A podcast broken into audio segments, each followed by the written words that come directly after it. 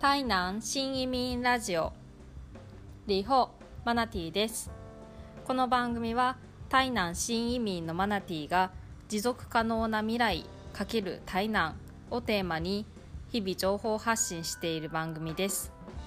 台南でほどほどなスローライフを送りながら何かヒントを拾ったら皆さんと共有していきます。今回は台湾の粗食がいかに美味しいものかっていうことを発信していきたいと思います。本編へレッツゴー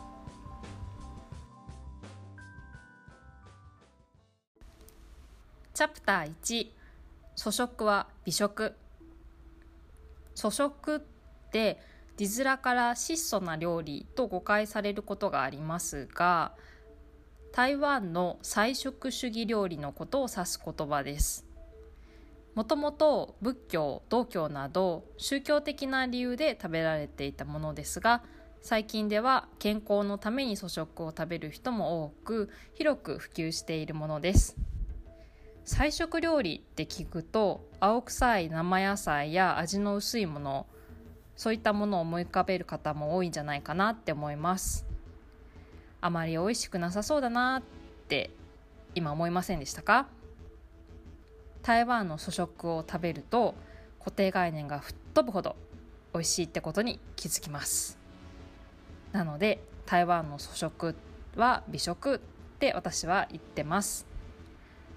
特にもどきっぽい料理もどき料理っていうんですかね。そういうのは素晴らしいです。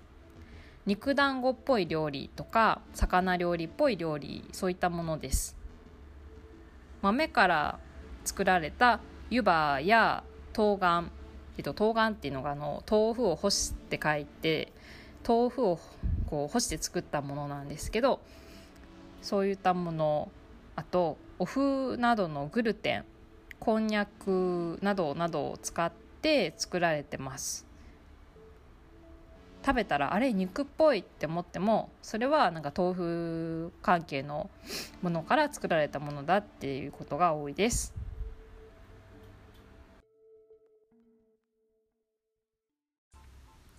チャプター2ズズ餐セルフ食堂兼弁当屋。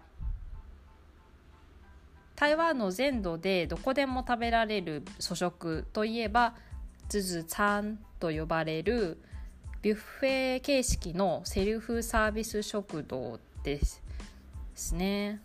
この食堂はテイクアウトもできるので弁当屋も兼ねていると言います。まとめた数量の弁当を宅配するサービスをやっているお店もあります。私も最近またこれにハマってましてよく行きますね。私がよく行く店は粗食でない弁当屋さんに比べると値段は少し高いかもと思うんですがいろんな野菜料理がセルフで取れて栄養満点ですし料理のレベルが高いです。しかも美味しいまあ値段相応の価値があるかなって思って言っています。ざっとこんな感じで台湾の粗食について紹介しました。いかがだったでしょうか？ではまた次回。再会。